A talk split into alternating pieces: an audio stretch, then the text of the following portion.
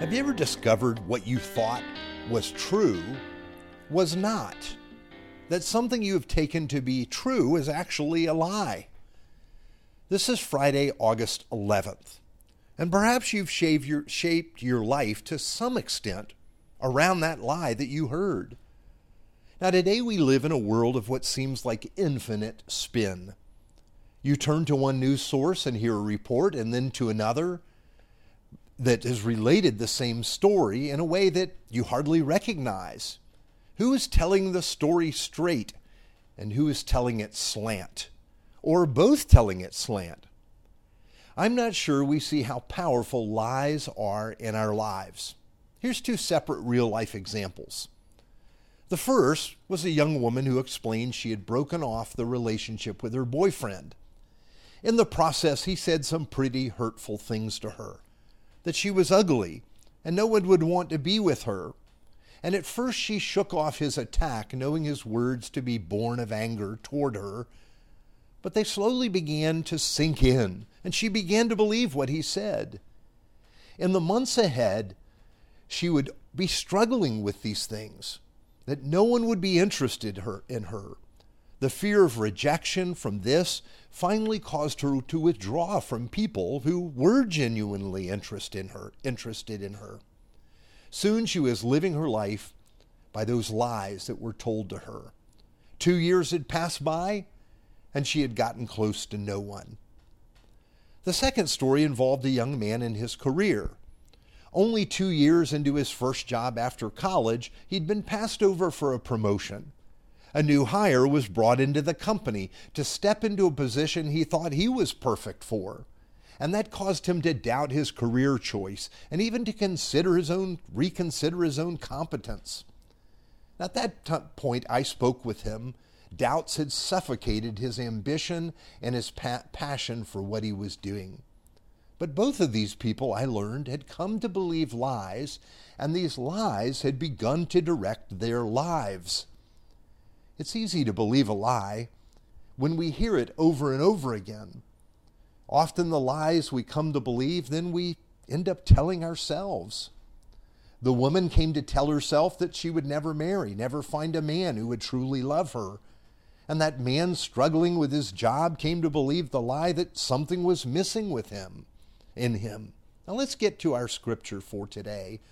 This is John 16, verse 12 to 13. Here's Jesus. I have more to say to you, more than you can bear now. But when he, the Spirit of truth, comes, he will guide you into all the truth. He will not speak on his own. He will speak only what he hears, and he will tell you what is yet to come. Now, as we've learned, Jesus knows that when he leaves the disciples, their progress in the truth will stop unless he provides for them a new teacher. It's not that Jesus has finished his work. He hasn't, I'm sorry. He has.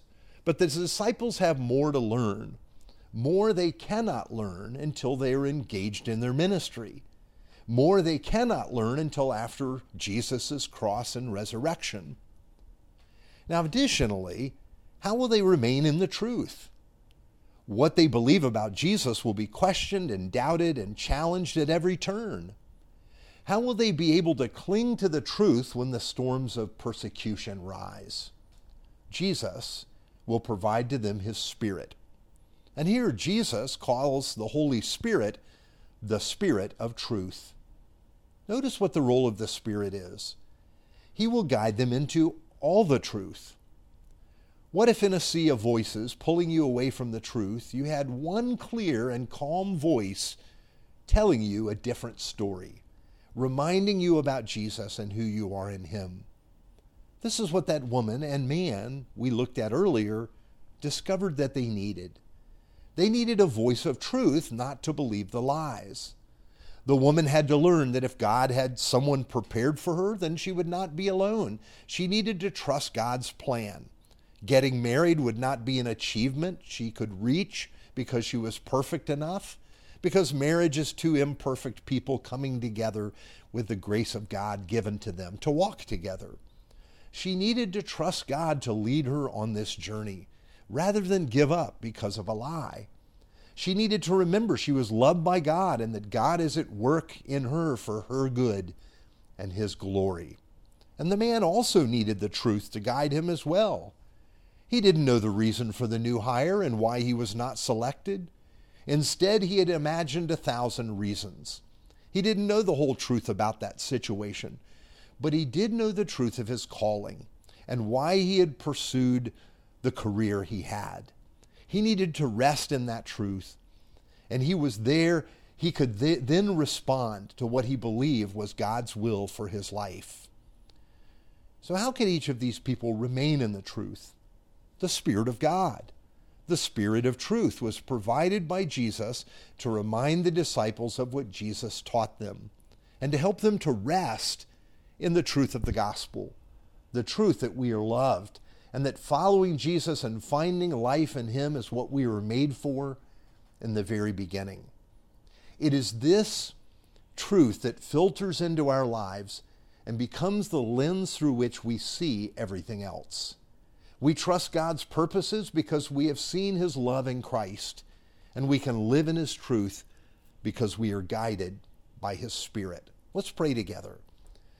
Faithful and gracious God, we need your Spirit's guidance today to remain focused on you. Keep us from lies that would dictate our lives and detract us from you. In your name we pray. Amen.